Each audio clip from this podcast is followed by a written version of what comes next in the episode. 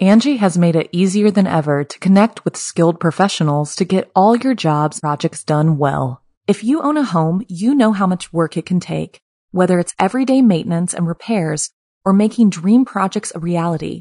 It can be hard just to know where to start, but now all you need to do is Angi that and find a skilled local pro who will deliver the quality and expertise you need. Angi has over 20 years of home service experience, and they've combined it with new tools to simplify the whole process. Bring them your project online or with the Angi app, answer a few questions, and Angi can handle the rest from start to finish or help you compare quotes from multiple pros and connect instantly, which means you can take care of just about any home project in just a few taps. Because when it comes to getting the most out of your home, you can do this when you Angi that. Download the free Angi mobile app today or visit Angi.com. That's A-N-G-I dot com.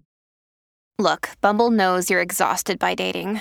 All the must not take yourself too seriously and 6-1 since that matters. And what do I even say other than hey? well, that's why they're introducing an all new Bumble with exciting features to make compatibility easier, starting the chat better, and dating safer. They've changed, so you don't have to. Download the new Bumble now. Another day is here, and you're ready for it. What to wear? Check. Breakfast, lunch, and dinner? Check. Planning for what's next and how to save for it? That's where Bank of America can help. For your financial to dos, Bank of America has experts ready to help get you closer to your goals. Get started at one of our local financial centers or 24-7 in our mobile banking app. Find a location near you at bankofamerica.com slash talk to us. What would you like the power to do? Mobile banking requires downloading the app and is only available for select devices. Message and data rates may apply. Bank of America and a member FDIC. The following program is a production of Chilling Entertainment and the creative team at Chilling Tales for Dark Nights and a proud member of the Simply Scary Podcasts Network. Visit simplyscarypodcast.com to learn more about this and our other weekly storytelling programs.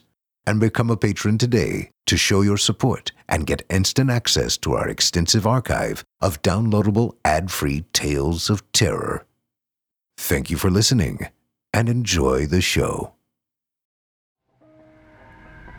The darkness has found you.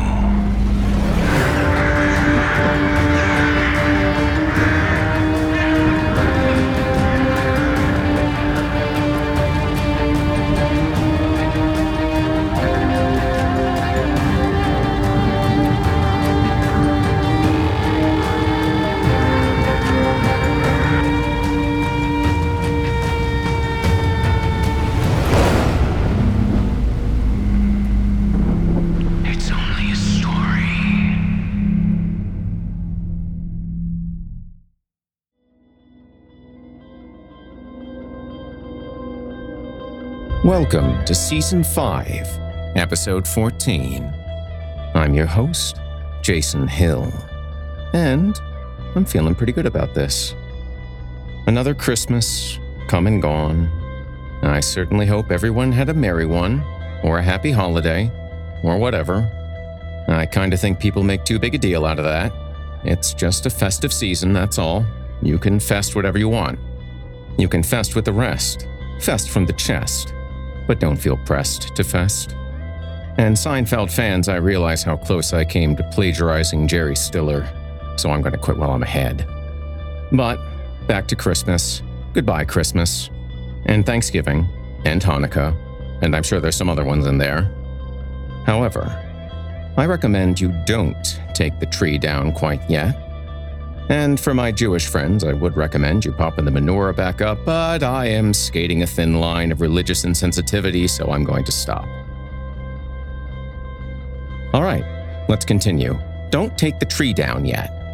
And if you don't celebrate Christmas, just consider this an unsolicited gift from your friend on the hill. So turn down the lights. Don't look directly under the tree or wherever. Just kind of side eye it. You'll see it. Just a little black box with shiny crimson ribbons and a teeny, tiny little tag. There's a name on that tag, the one above yours, the one next to the from colon. And the name on it? Well, let's just say that this particular Christmas spirit isn't as jolly as some. Shall we? All right, I've already blathered on for too long, so I'll go through this part quick. If you're listening, if you like the show, if you want to support the show, please, please, please become a patron. Trust me. You'll get like a kabillion stories. There's not actually a kabillion, but there's lots. There's lots. You probably won't ever be able to listen to them all. But you miss like Jesse Cornett, Jeff Clement, those guys, they're in there. Just become a patron. Instant access. Everything in there. Back to 2012 when the show started.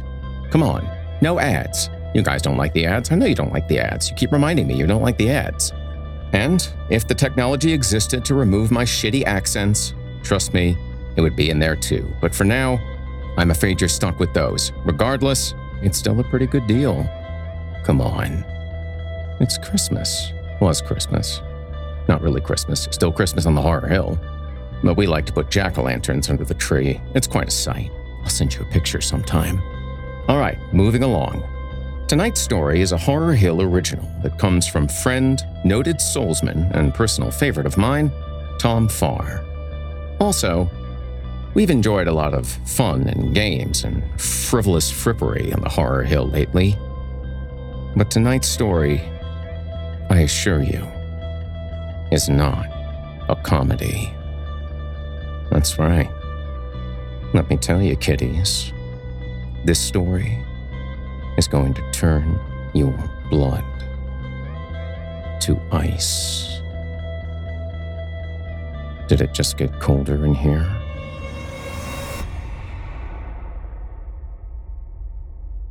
And now, without further ado, from author Tom Farr, I give you Circumpolar.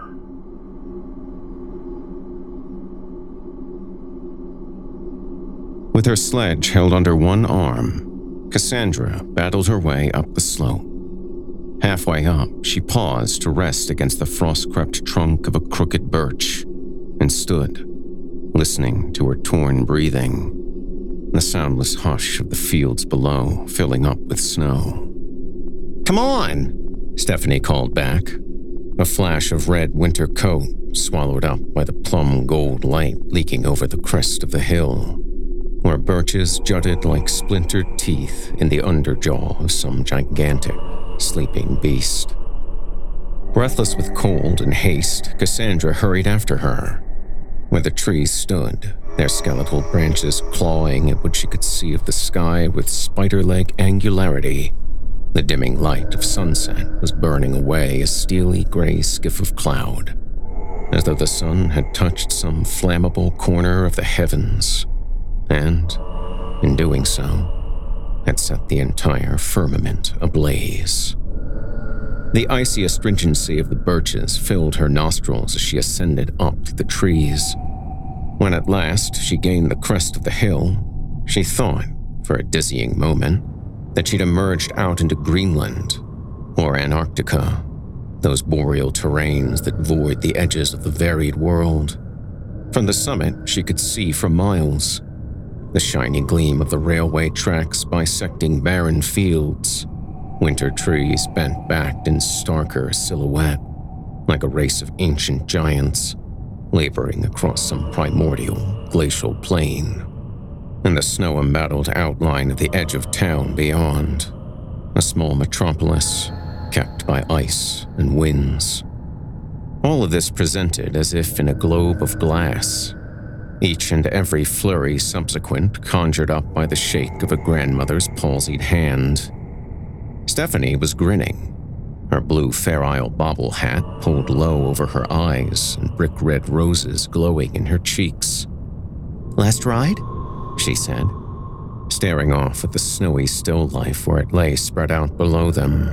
A flock of blackbirds hung in the sunset small, desultory M shapes scribbled into the crocus colored eye. Snow seesawed down like flakes of paint, scraped from the ceiling of the world. Cassandra tried to think. Were there tree stumps on the slope? Or fences? She was still thinking when Stephanie said, Cassie, Look! There, cutting into the field from the farthest edge, curving slowly, car by car, with its louvered black chimney spouting steam all along the fiery rim of twilight, was a train. And not just any train, a steam train, a true locomotive. The engine exhaled a long, thin, grieving whistle that floated over the white snow and echoed up into the white sky. Cold, dead, gone like a moribund breath. Whoa, said Cassandra, her own breathing shoaling palely about her in a billow of dragon smoke that fogged the air. And then there came another sound a ghostly jingle jangle that almost reminded her of sleigh bells.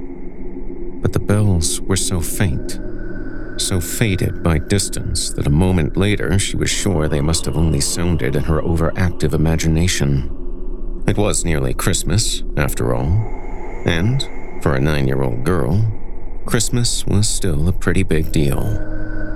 Look at the cars, Stephanie pointed, her plastic sledge forgotten at her feet.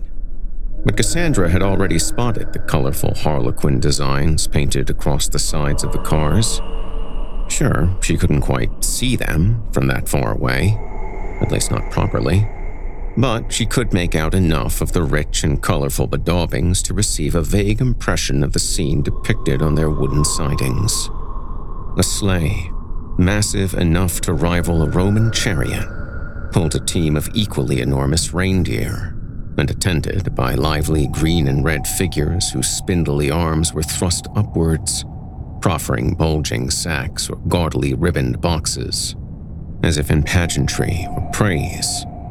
And, mounted atop the sleigh, a hulking, murrey clad brute, bearded and Zeus like, abundant clouds of a bleak December afternoon the flaccid cone of a stocking cap undulant across the wood, and imprinted onto it bright as a brushful of paint. Do you think it's like a circus or something? Maybe. Cassandra stared at the strange train as it continued its centipede crawl across the stunned fields, the breeze razoring all about her cheeks and tugging softly at her pale, unbraided hair. Even from this remote perspective, she could hear the harsh iron thunder of the wheels across the tracks and the angry bellow of the engine. And what she couldn't hear, she could well imagine. Open boilers roaring with hellish reds and leaping photoelectric oranges, scarlet flowers limned with steely ultramarine, like the flames of a well fed fireplace in winter. Gigantic furnaces ravenous for dark, tumblesome mountains of coal. Come on! Cassandra started, then glanced at Stephanie, who was already slogging her way down the long, snow choked slope of the hill to where it tended gradually into a gentler gradient. And here she halted. Before Cassandra had even passed through the rugged palisade of birches in their funeral shrouds of white, her friend was gone, sledge bound leaning backwards for balance as she slewed down slope to the quilted snow. The red of her coat picked out with startling technicolor vibrancy, a droplet of blood, runneling into a gaping inundation of white. Cassandra followed. Possessed of a kind of weightlessness and what seemed to be a complete and utter denial of friction, almost an anti friction, she hurtled in a graceless rush down the sloping hillside clinging to the pull rope with both hands, and eyes slitted against an onset of frozen air and powdery snow that sandpapered her cheeks and forehead until she was sure her features must have been worn smooth to a faceless mask, like names on a weathered gravestone, forever erased. Now she was plunging flume wise into the newly shaken heart of that cold snow globe, and as she skidded to a halt not far from where Stephanie stood, swatting snow from her coat and jeans, she saw that the train, a thing portentous, had stopped in the middle of the suddenly tenterhooked field as though someone had shorted its circuits. Silence descended, but a palpable silence, like a pianist playing a piano whose strings have been cut. And then, hollowing out this abrupt abeyance of sound, came the faint jingle jangle of bells she'd first heard at the top of the hill, haunting their way across the field and through the winter gloaming as first the hazy amethyst terminals of sky, and then the train itself slipped into the blue penumbra of a swirling vortex of snow that seemed to rise from the ground like vapors. And, at the same time, she noticed something else, something worse, that sent a shudder shuttling straight down the staircase of her spine. The figures on the side of the train whose bestial qualities she'd failed to discern from a distance. But now, up close, with their bony forelegs and scruffy torsos more closely resembled upright animals mimicking mime artists, while others bore the uncanny trappings of limp limbed dolls or puppets fused with flesh. Those figures began to liven. Then, they began to move. They grinned at her from wooden sidings that seemed now more like the glass of a fish tank, jostling and crawling over each other for prominence as they seeped out of the wood like pus from a suppurating wound. This Punch and Judy mob of semi human nightmares gathering pound like the train car's somehow distending surface. Something that could have been a hare albeit one with the curved black fossil claws of a lizard, bared its yellow teeth at her. A clownish figure with a bright, ceramic face pranced beside it, capricious garb twisting in a mass of molten colors.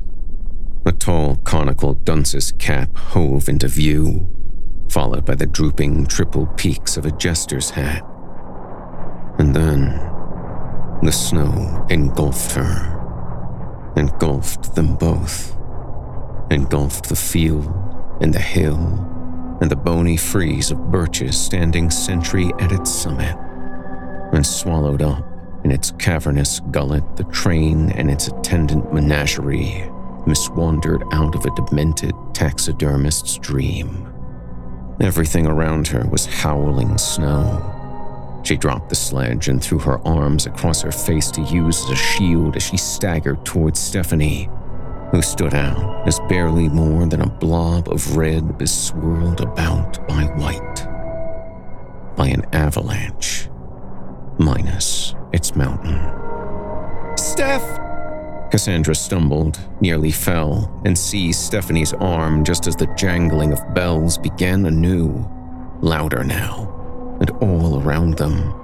A disorienting ordinance of sound, a thousand tinkling melodies composed and performed and lost forever. Lost to that ivory gloom. A swift flutter of movement inked the hoary canvas blizzard. From out of that infernal whirling maelstrom, an angular shadow with an almost absurdly oversized head approached growing rapidly in depth and definition like an image on a screen, solidifying incrementally through a sandstorm of static. It was at once the shadow of a person, someone in a mascot costume, maybe, with long ears spearing skyward from its massive head, and the shadow of some herky jerky puppet strutting across a stage in a ridiculous yet eerie pantomime of tiptoeing something springy and light on its feet. Her mind dredged up an image of a ballet dancer leaping wildly to absent music, a marionette jerked gracelessly about by a fistful of string, first this way, then that.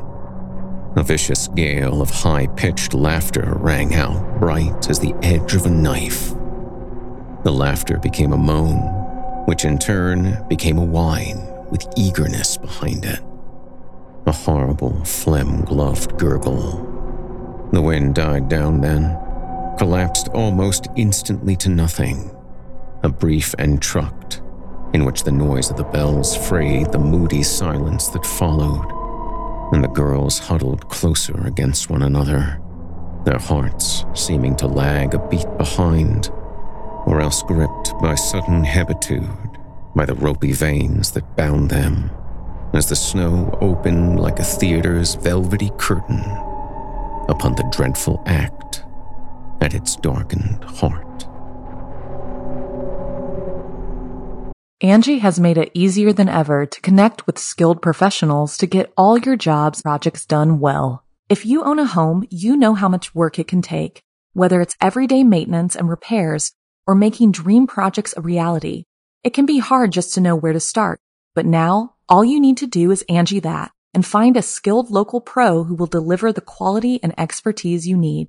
Angi has over 20 years of home service experience and they've combined it with new tools to simplify the whole process. Bring them your project online or with the Angi app, answer a few questions, and Angi can handle the rest from start to finish or help you compare quotes from multiple pros and connect instantly, which means you can take care of just about any home project in just a few taps. Because when it comes to getting the most out of your home, you can do this when you Angi that. Download the free Angi mobile app today or visit Angi.com. That's A-N-G-I dot com. When you need mealtime inspiration, it's worth shopping Kroger, where you'll find over 30,000 mouthwatering choices that excite your inner foodie. And no matter what tasty choice you make, you'll enjoy our everyday low prices, plus extra ways to save, like digital coupons worth over $600 each week. You can also save up to $1 off per gallon at the pump with fuel points. More savings and more inspiring flavors make shopping Kroger worth it every time. Kroger, fresh for everyone. Fuel restrictions apply. Heather closed the cash drawer and glanced at the on-screen clock. 6:15. She sighed. Even through the closed doors, she could still make out every word of Band-Aid's seminal Christmas hit. A muted roar she could more feel than hear, booming endless and looped through the shopping center's speakers as if time itself were spring with Do They Know It's Christmas twisting backwards down the coil as if all of Dante's hells and torments had been distilled and recast in that single fucking song. Making her weary way across the sales floor to the back office, she caught sight of her reflection in the silver depths of a convex mirror, positioned at the end of a dim aisle defined by the looming outlines of half empty shelves of bonneted animals and glassy eyed dolls tumbled and scattered about like refugees of some terrible disaster, harrowed survivors with their thin little limbs outflung, a sprawl, their furred and powder pale faces staring shell shocked at each other and at her. A sign above the aisle read, Welcome to Paradise, with a painted bundle of primary colored balloons clumped beneath the gentle arch of the letters. She took a moment to study herself in the mirror. Messy blonde hair with a couple of inches of dark brown roots sprouting through. Flat, lusterless eyes and careful makeup barely disguising a face crinkled with exhaustion. And a black apron faded to gray with a small round badge that read, Hi, I'm Heather, pinned to the front. Yeah, she whispered Welcome to paradise. After she deposited the day's takings in the safe and checked the following week's rotas pinned to the corkboard on the office wall, she recrossed the sales floor, lanyard in hand, and finally, finally, swiped her clock in card along the groove of the till.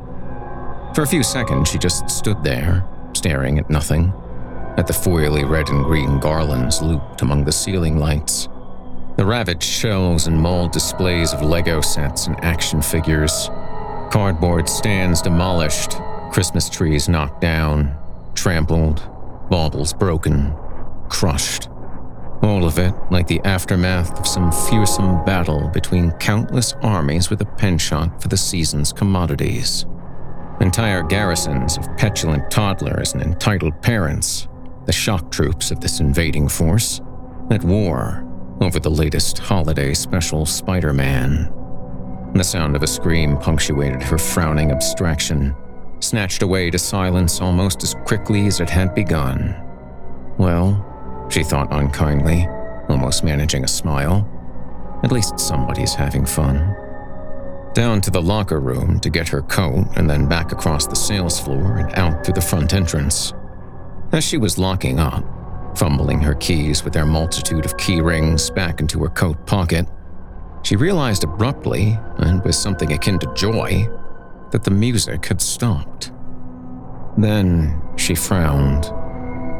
There were voices, a whole host of voices rising from the center's lower level layered and indistinguishable, babbling over one another like an eager stream over a bed full of pebbles, all trying to talk at once. She walked along past the neighboring bookshop, its dim window display of artfully arranged bestsellers dusted with artificial snow. Then, the lingerie store with its female mannequins placidly benign despite their smooth enameled contours having flaked away in countless places to reveal the yellowish moon flesh beneath, and so on past the shuttered ice cream parlor and down the escalator to the bottom floor. It took her a while to weave her way to the heart of the crowd, and when she did, she came upon what, at a cursory glance, could have been another mannequin one that had fallen far from some sentimental Christmas scene or perhaps door duty at Santa's grotto, paid minimum wage to keep the kids at bay. But no. The longer she stared at it, the quicker her perplexed intellect lost all grip on its rented idea of the thing's identity. The lithe human form was clad in baize green breeches and an olden tunic of tattered and faded felt. Or what Heather took to be some kind of felt until her vision resolved a fine crazing of dark cracks in what must actually have been horribly ancient, leathery skin. A wizened pelt of moss or lichen cloven to kindling wood bones. A long tail sinuous and plated as the tail of some audacious chimera, roaring lion jawed in Homer's antique verse, lay strewn about its feet like a lifeless whip without any hand to wield it.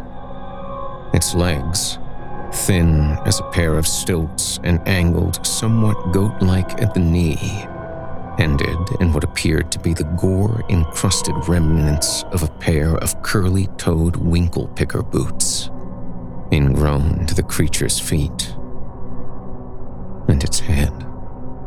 No, she could do little more than spare a brief glance at that lumpy, ill formed visage, that misproportioned interpretation of what might once have been a human face. Heather? She bent down in a shriek as a hand clamped her arm. Phil stepped up beside her, adjusting his silver spectacles higher on the sloping blade of his nose.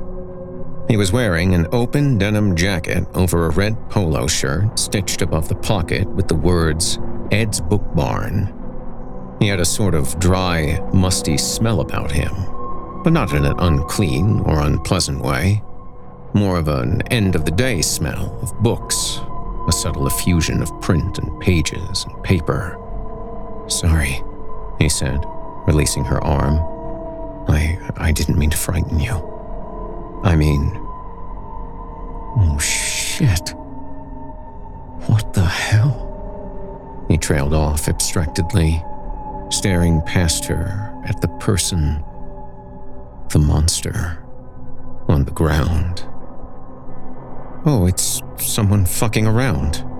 Heather shook her head, but even her voice sounded tentative and unconvinced as she tried to stuff the word monster back in the box it had come from.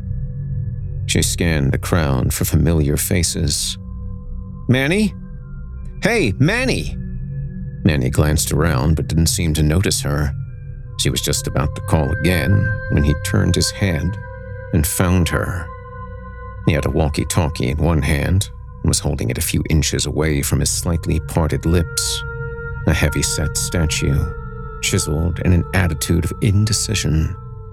She gave him a look that said, What the hell? But he simply shook his head slowly a couple of times, his mouth impacted by a mass of words unspoken and unspeakable.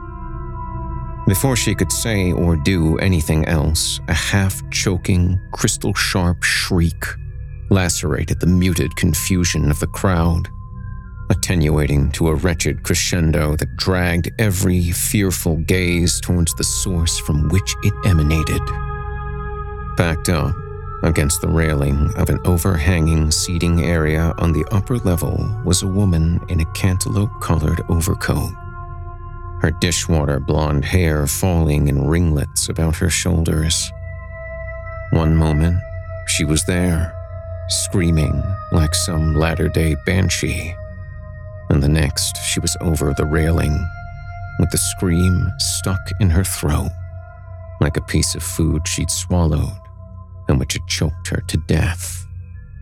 And between those two moments, in a span of seconds that were simultaneously subdivided into small eternities and the shortest thing that ever was, Heather had glimpsed something. Real or imagined, she wasn't sure what. A man shaped shadow, but with a mouth like a shark's painted red. Already, some people were backing away while others advanced cautiously towards where the woman had fallen with a sickening crash. Among the pronged mob of a coffee shop's upturned chairs. Gone now to that province of eternal dark and inexhaustible sleep, of which none alive may speak. A land of perpetual twilight. An endless autumn, sculpted with winter frost. Heather? Heather! Phil was there, tugging her backwards away from the unraveling knot of the crowd. His eyes were very wide behind their gleaming lenses, and he was breathing so fast he sounded on the verge of hyperventilating.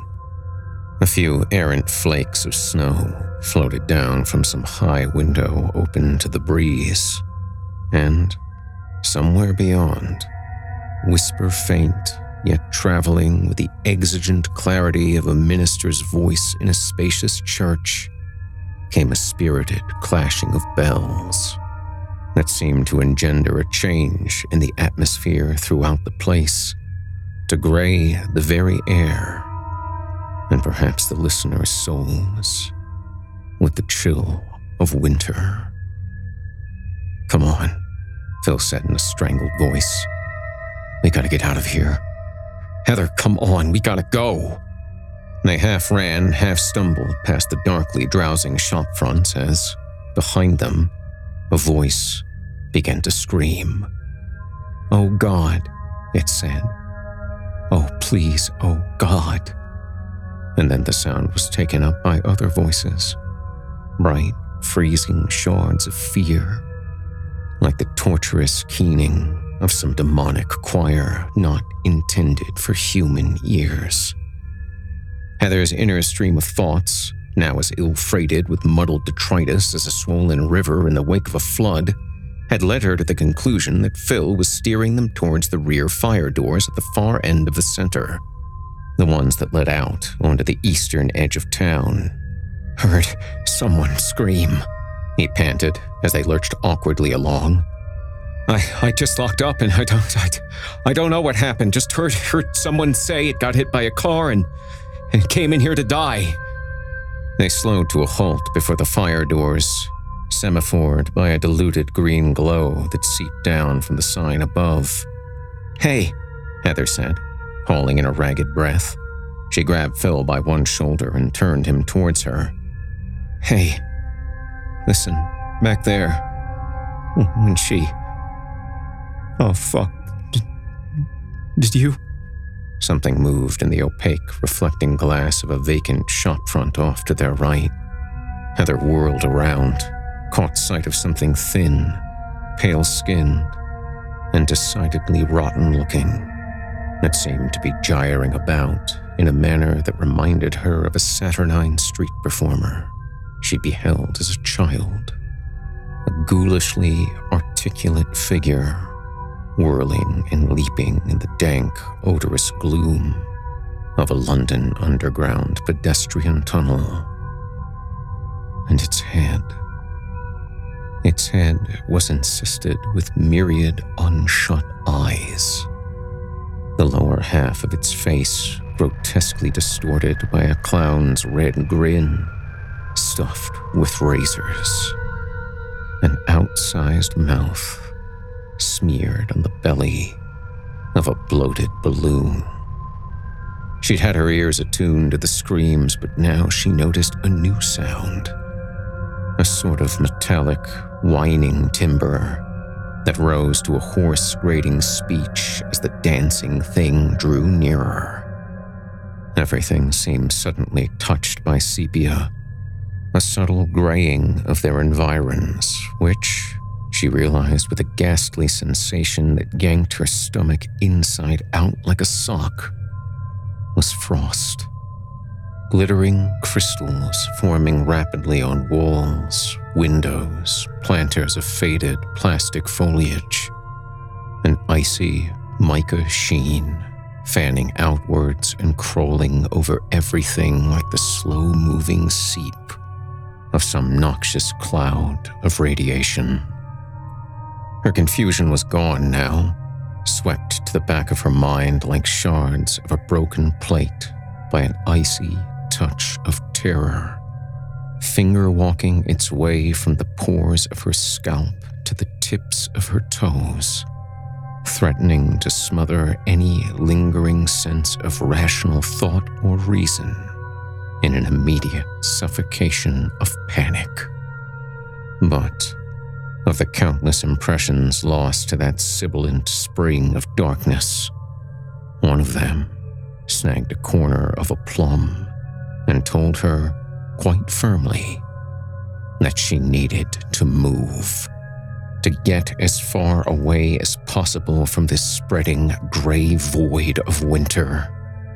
With her heart going like a hammer on steel, she turned and dragged Phil with her, and together they crashed through the fire exit, the push bar already covered in a thin, icing sugar glaze of hoarfrost, and spilled out into an abyssal nothingness, utterly bleak a howling zoetrope of ice and dark and snow.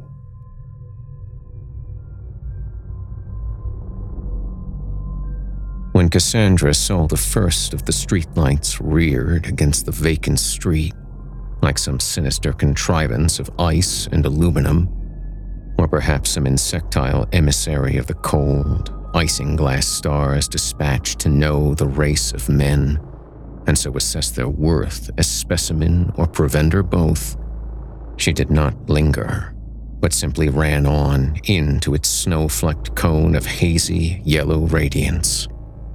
She glanced back once, a gesture reminiscent of Lot's ill argued wife at Sodom, and saw, at the limit of her meager field of vision and where it tended away to a hazy prediction of snow and shadow, the leaping motion of a spindly form, a pallid blur that gathered itself low to the ground before rising again to vanish through a crack in the crumbled Sistine vault of night. She was crying, and some small part of her brain, unoccupied by fear, thought it a wonder that the tears tracking her cheeks had not frozen there, like jagged grooves and ridges delineating the facial features of some ancient Aztec mask. Her side was stitched with pain because she'd never run this far or for this long, not even on sports day at school, nor in all the summers she'd passed in play. The rows of houses facing out on either side of the street clock past half blurred and spurious as cardboard stage props that might at any moment be yanked away into darkness. Each house a family, gathered about the dinner table and thus bastioned against the otherworldly weathers and their otherworldly freight. Each family a communion of unbroken normalcy in reality that Cassandra could no longer share. Interpreted by terror, outdoor Christmas decorations loomed ominous and surreal in the property's attendant gardens. A trio of frost locked reindeer with shredded fur and rusty wire ossature showing dully through.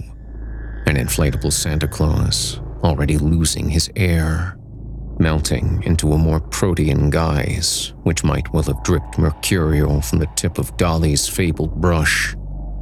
Next, a snow heaped nativity whose swaddled Christ was a bristly, tattered gremlin, stained the color of a smoker's teeth, and presided over by a Virgin Mary, herself nun like and palely vampiric in the icy red blush of a string of fairy lights, flickering spasmodically along the shingled roof of the old bay window all of it dishing and shuddering with Cassandra's bolting steps. The night itself strangled by a silence that seemed almost unreckonable, as if she had trespassed into a world no longer her own. But on she went, left, right, along a little narrow fenced in cut that ran behind an old, neglected allotment where sheds and greenhouses had fallen afoul of time's ineluctable predations, and where snowflakes dodged through gaping holes and prolapsed roofs. She had compassed herself for home, but now, abruptly and almost against her own volition, as if heeding perhaps some primal ingrained urge to go to ground, she found herself squeezing through a rip in the rhombus shaped chain link fence and scurrying down the nary kept plots of barren tillage, batting her frantic way through clashing gardens of stalk and stem, or else ducking past vine crept portcullises of cane leached pale as those horrid contrivances the eldern races of men did fashion from the bones of their enemies, and also the bones of their dead. Crashing up against the side of a rotten shed, she span, breathing hard, to scan her dark surroundings. A sparse harvest bleared and veering through tear filled eyes. Wire fences, branches whittled bare by winter winds, the softly sifting hiss of falling snow. Telephone wires stitched the farther night a gloom soon tapestry of black trees and rooftops and tall brick chimneys. A crescent moon hung cocked and slightly askew, like something suspended on wires. A yellow eye narrowed in. There. Her eyes darted back with barely enough time to register a blur of motion as a perfect black silhouette flung itself off the gable of a neighboring house with the unnatural, disjointed agility of a figure in a stop motion film.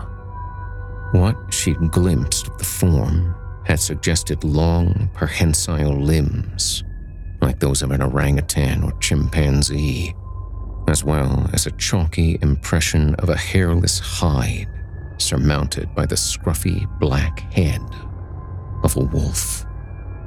She never even heard the thing land, but she heard the bells when they rang. Their lively dissonance echoed hollowly through the paralytic silence of night. Over brittle nettles and dying plants, frost slain ferns and branches deleafed by purest cold, echoed against the grimy glass of greenhouses and the blackly rotted boards of sheds and tool stores. The dread she felt at hearing that sound. Here, alone in this place, was like ice water syringed deep into her veins. She shrank against the side of the shed as if in doing so she'd somehow escaped the notice of what she knew was coming. or else through sheer force of will might cipher herself away into some occult sanctuary of shadow. And as a ravenous cowl of hoarfrost crinkled the withered corpses of unkempt weeds and grass, and as a sour scent came into the air, as of food and other things gone bad, all she could think of was Stephanie. Stephanie and the train, and a shriveled hand the color of a magician's glove with knitting needle fingers that had painted the white snow red.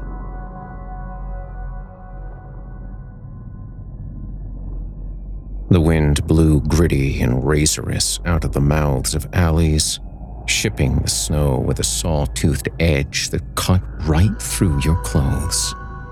It transformed your immediate surroundings into a near-sighted blur and made everything beyond a matter of conjecture. Bells jangled in the empty streets. Horrible figures in bright, baggy habiliments slouched around the corners of buildings, emerged quietly from the depths of night to scuttle on all fours up vertical walls like spiders that sought only a way in.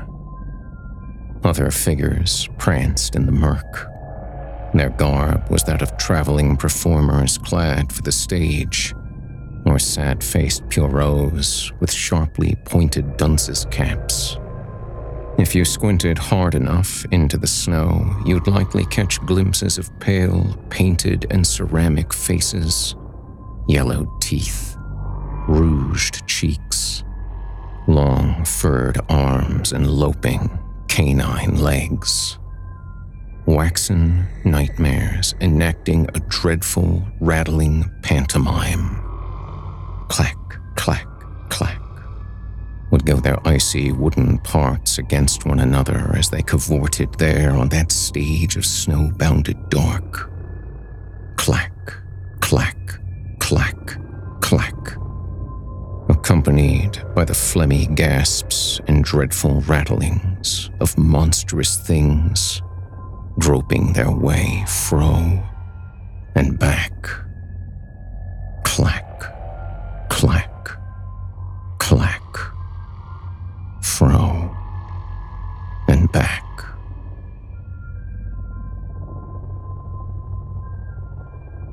Heather and Phil hid in the alcove and waited breathlessly for whatever dark thing was passing to pass. It moved in utter silence, save for that faint, unearthly carillon of bells, a sound that stiffened every step of her spine to ice. She stared fixedly at the wall's scabby facade while that unknown something shuffled past the mouth of their hiding place. She glanced away once, when out of the corner of her eye, she caught sight of what looked like long, black hair trailing across the snow locked pavement. Then she saw a colorless china or porcelain hand with heavily chipped fingers hanging at the end of a thin arm tightly bound in colorful cloth. Then the hand vanished. She stared at the wall for a while longer, noting every nick that pocked its icy surface like holes in the body of a sponge, until she was sure the hand had gone for good. Her heart thudded like a gavel she could hear Phil beside her, breathing hard like a sex offender outside of a school. When she glanced back at the entrance to the alcove, she saw in the snow a wet furrow of slop or slime that you could have ridden a bicycle down. A slug trail, bereft of its slug. Her mind immediately set about trying to piece together a picture, but the hand, the hair, the trail in the snow. None of it seemed to lock into place. They were the corners of a jigsaw puzzle of which she was missing the middle. This isn't real. Heather flinched, snapped from her discomposed reverie. Phil was pushing himself woodenly to his feet. I'm dreaming this, he said in a matter of fact tone, glancing out at the ephemeral curtain of snow skirling past, dissolving, reforming, shrouding the street like fog. He turned back to her and smiled and readjusted his spectacles on the bridge of his nose. And I must be dreaming you, Heather. Or maybe you're dreaming me. That's really the only way to explain any of this. A conceit of calm acceptance touched his features. His breathing slowed, leveled out. Yeah, yeah, I must be dreaming. What other diagnosis is there? No, Heather said, slowly shaking her head. She tried to rise, but the muscles in her legs weren't working. They felt numb and leaden with cold, like a pair of legs hewn out of granite. Phil took a step towards that. Out there. And then stopped. He took off his spectacles and carefully folded the arms closed and tucked them in his trouser pocket, as if he'd rather remain ignorant of the finer details of whatever might come to confront him or whatever it was he himself sought to confront. In her mind's eye, and not unlike a grainy film playing out on a darkened screen, Heather saw again, with horrible, lucid clarity, the twirling figure, the colorless hand, the trio of oddly shaped silhouettes they'd snuck past just minutes before and which had appeared to be comprised of the backwards bending legs of flamingos and the busty torsos of two tall mannequins that narrowed hideously at the waist. No, no, Phil. But by the time she was on her feet, he was gone, taking the final step he'd been poised to take. And then, slow as a somnambulist, measured as a man in a dream, letting his legs carry him away into the veil of white. Vanished. Gone. As if he had never existed at all, or else had been transmuted to powdery dust and whirled away like a handful of nothing by the bitter, uncaring wind. For a while, there was a dead silence. Even the night seemed to be holding its breath. Then came a scream of such unbridled terror that it almost shattered all the glassy parts of self that Heather was still holding together. It was a truly awful sound, unlike any a human's vocal cord should have been able to produce. A high pitched yet coarse giggling followed, the snickering laughter of guilty children, indulging their appetite for violence. Any courage or impetus that had carried her this far seemed to blacken and draw, like a corner of paper touched to a flame. If she heard anything more of that laughter, she suspected whatever selvage kept her sanity would fray or unravel completely. Or perhaps, she thought, it already has. Her fear began to dwindle then, or more accurately, it was numbed away by the very real possibility of her own imminent demise. And what did it matter? What else could she truly do? In the midst of this, the world suddenly transformed into a climate of phantasmagoria, a nightmarish disillusion of the concrete and real, confronted by such mutant ultimatums of fate. She supposed that the best she could do was to be an active participant in her own demise, and not to perish as a dumbstruck voyeur to whatever imminent doom might come her way. Through the darkened streets, she wandered, beneath a Medusa night swirl of stars, like remnants of some enormous fossil, embedded in the ceiling of that lightless, cosmic cave. She moved past snow mounded gardens and crooked gates, past doors shattered and doors hanging from their frames and lighted windows that betrayed only the aftermath of the hectic struggles enacted within, and past cars parked curbside, seized to icy immobility. Occasionally, a vague silhouette would move through the crystalline beam of some streetlight or the semi-luminescent glow of a storefront. Ill-proportioned apparitions her brain refused to catalog. Awful, wasted figures, slumped beneath the weight of lumpy, bulging, overflowing sacks. At one point, she came upon a dismembered arm that must have belonged to a life-size puppet or marionette, hanging suspended by silvery wires that glistened like strands of spiderweb played out among the branches of a skeletal sycamore tree. The fingers of that wiry appendage had clenched themselves closed, then reopened at the sound of her passing.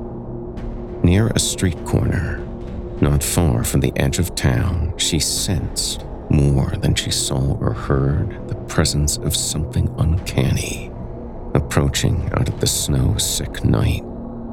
Taking refuge in the shadowy cape of a stairwell that clung to the side of a short parade of shops, she strained her eyes at the murk of the street and listened as this premonitory thing drew closer.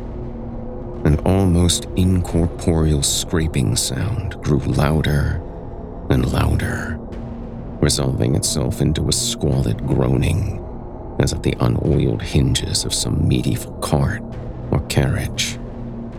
But this was immediately overcome by another noise an infernal tinkling of bells that seemed to envelop the night entire.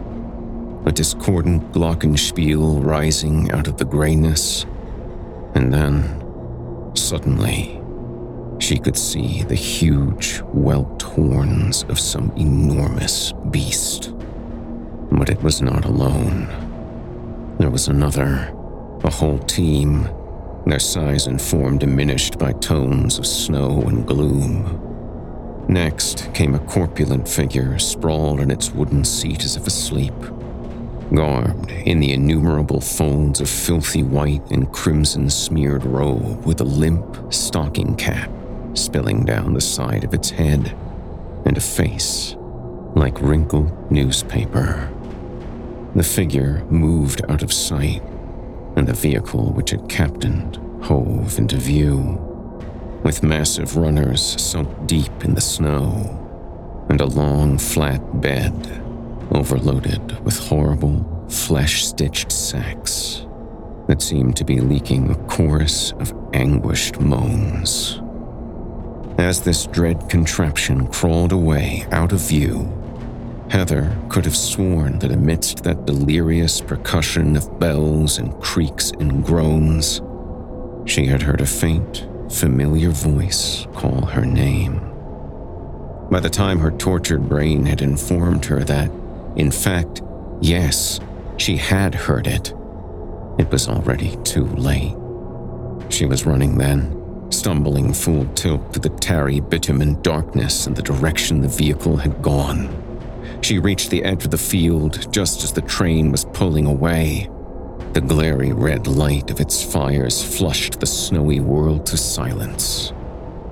She knew then. She knew what had happened and could only kneel, sobbing, in a slush of ice and snow as the train went chuffing across the field until finally the rearmost carriage shuttled ghostly beyond the limits of her sight, with only the long, shrill, piercing echo of its engine whistle to say that it had ever existed at all.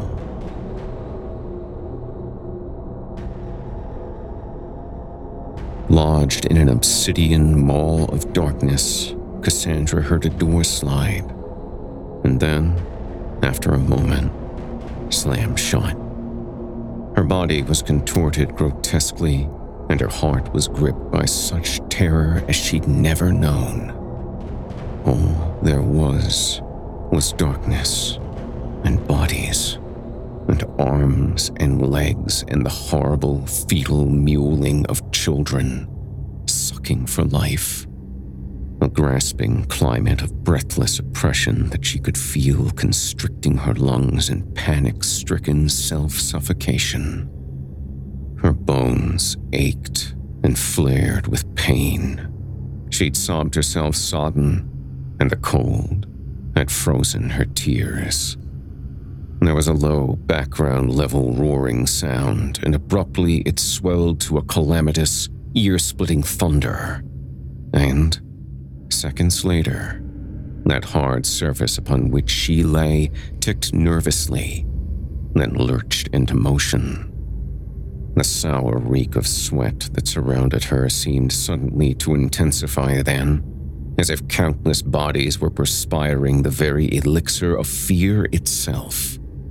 She struggled to regulate her ragged breathing as that abounding kinesthesia of limbs began to thrash and seize, and a scrabbling hand knotted itself in her hair as though she were part of some sculptured human amoeba, reconfigured and grasping clutching blindly at the very ether for some concept or metaphor to frame its truer form.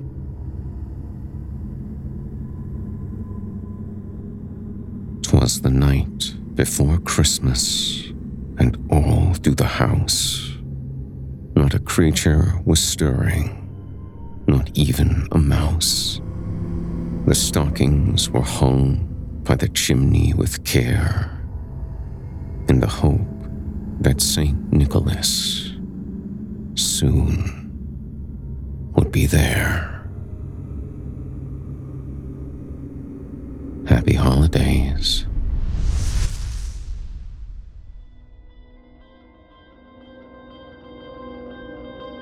You've been listening to Circumpolar written by Tom Farr. Tom Farr is a British writer of horror and weird fiction. Sometimes he writes poems too. He has traveled extensively throughout China and Japan, and credits the works of Stephen King and H.P. Lovecraft as inspiration for his writing, as well as Mark Z. Danielewski's House of Leaves and Daniel Myrick's The Blair Witch Project for his interest in experimental works of horror now, I personally feel like he sounds like Clive Barker more than anyone else, but since Clive Barker is probably my favorite horror author, I might just be projecting. Regardless, I love Tom Farr's work. When he isn't reading or writing, he's usually cycling or trying to improve his 5 and 10 kilometer run times. Either that, or he's playing Dark Souls. He is new to Twitter and doesn't know how to use it yet, but you can, hopefully, reach him at tfarrhorror that's Farr with two R's. If you enjoyed what you've heard on today's program, please take a moment to stop by our iTunes page or wherever else you listen to your favorite podcasts and leave us a five star review and a kind word. It makes a huge difference and would mean a lot to me. If you'd like to hear more lengthy tales, be sure to take a look at my audiobooks, available now on audible.com. If you'd like to hear a premium, ad free edition of tonight's and all our other episodes, visit simplyscarypodcast.com today and click the patrons link in the menu at the top of the screen. You'll find yourself at chillingtalesfordarknights.com, where you can become a patron for as little as $5 per month and get access to our entire audio archive dating back to 2012, including past episodes of this program all of our other shows, and hundreds of standalone releases, all of them ad free and available to download or stream. If you happen to use Facebook, Twitter, Instagram, or YouTube, you can follow and subscribe to Chilling Tales for Dark Nights there, where you'll get all of our latest updates and new releases and have the chance to interact with us each and every week. You'll find me personally on Facebook, Twitter, and Instagram as well. Until next week, listener, when we meet up once again atop the horror hill for yet another dance with darkness. I bid you good night. Sleep tight, listener. And whatever you do, if you hear scratching at your door, don't open it. The darkness may have found you, but it's up to you to let it in.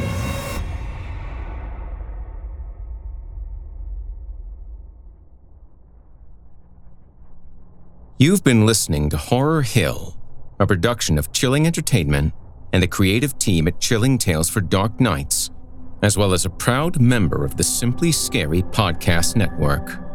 Visit simplyscarypodcast.com today to learn more about our network and our other amazing storytelling programs. Tonight's program was hosted and its featured stories performed by yours truly, Jason Hill unless otherwise noted. Selected stories have been adapted with the kind permission of their respective authors. Sound design, original music, and final mixing and mastering provided by Felipe Ojeda under the guidance of executive producer and director Craig Groshek. The program's logo was created by Craig Groshek, and this week's artwork provided by Omega Black, unless otherwise noted. Got a scary tale of your own that you'd like performed? I take submissions. Email it to me today at horrorhill at simplyscarypodcast.com to have your terrifying tome considered for production in a future episode of the show. If you enjoyed what you've heard on tonight's program and are joining us on your favorite podcast app, subscribe to us to be sure you never miss an episode and leave us a five star review and a comment. Your feedback means a lot to me. You can also follow Chilling Tales for Dark Nights and Horror Hill on Facebook to connect anytime and get the latest updates. If you're listening on the Chilling Tales for Dark Nights YouTube channel, do us a favor and hit the subscribe button and the bell notification icon to get more spooky tales from me and the crew, and another episode of this program each and every week. And don't forget to hit that thumbs up button to tell us how we're doing and leave a kind word or request. If you can never get enough spooky stories and can't wait until next week for more, and haven't already, be sure to check out Chilling Tales for Dark Nights on YouTube for hundreds of free audio horror stories, including more performances from yours truly, and consider supporting us by becoming a patron at chillingtalesfordarknights.com. In addition to helping us out, you'll get exclusive access to our audio archive and ad free downloads of all your favorite stories, including those you've heard on this program. As for me, I'll be back next week with more frightening fiction to haunt your dreams. Until next time, I'm Jason Hill, and you've been listening to the Horror Hill Podcast. Good evening, and sweet dreams.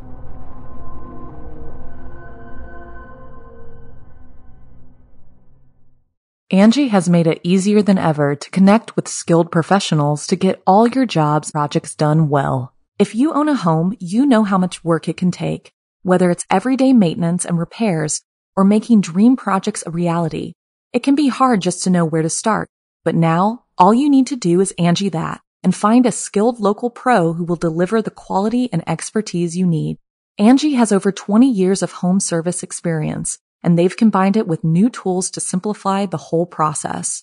Bring them your project online or with the Angi app, answer a few questions, and Angi can handle the rest from start to finish or help you compare quotes from multiple pros and connect instantly, which means you can take care of just about any home project in just a few taps. Because when it comes to getting the most out of your home, you can do this when you Angi that. Download the free Angi mobile app today or visit Angi.com. That's A-N-G-I dot com. Angie's list is now Angi, and we've heard a lot of theories about why. I thought it was an eco move. Fewer words, less paper. No, it was so you could say it faster. No, it's to be more iconic. Must be a tech thing. But those aren't quite right. It's because now you can compare upfront prices, book a service instantly, and even get your project handled from start to finish. Sounds easy. It is, and it makes us so much more than just a list. Get started at Angi.com. That's A N G I, or download the app today. With everything you have on your plate, earning your degree online seems impossible. But at Grand Canyon University, we specialize in helping you fit a master's degree in business into your busy day. Your graduation team, led by your own GCU counselor, provides you with the personal support you need to succeed. Achieve your goals with a plan and team behind you. Find your purpose at Grand Canyon University. Visit gcu.edu.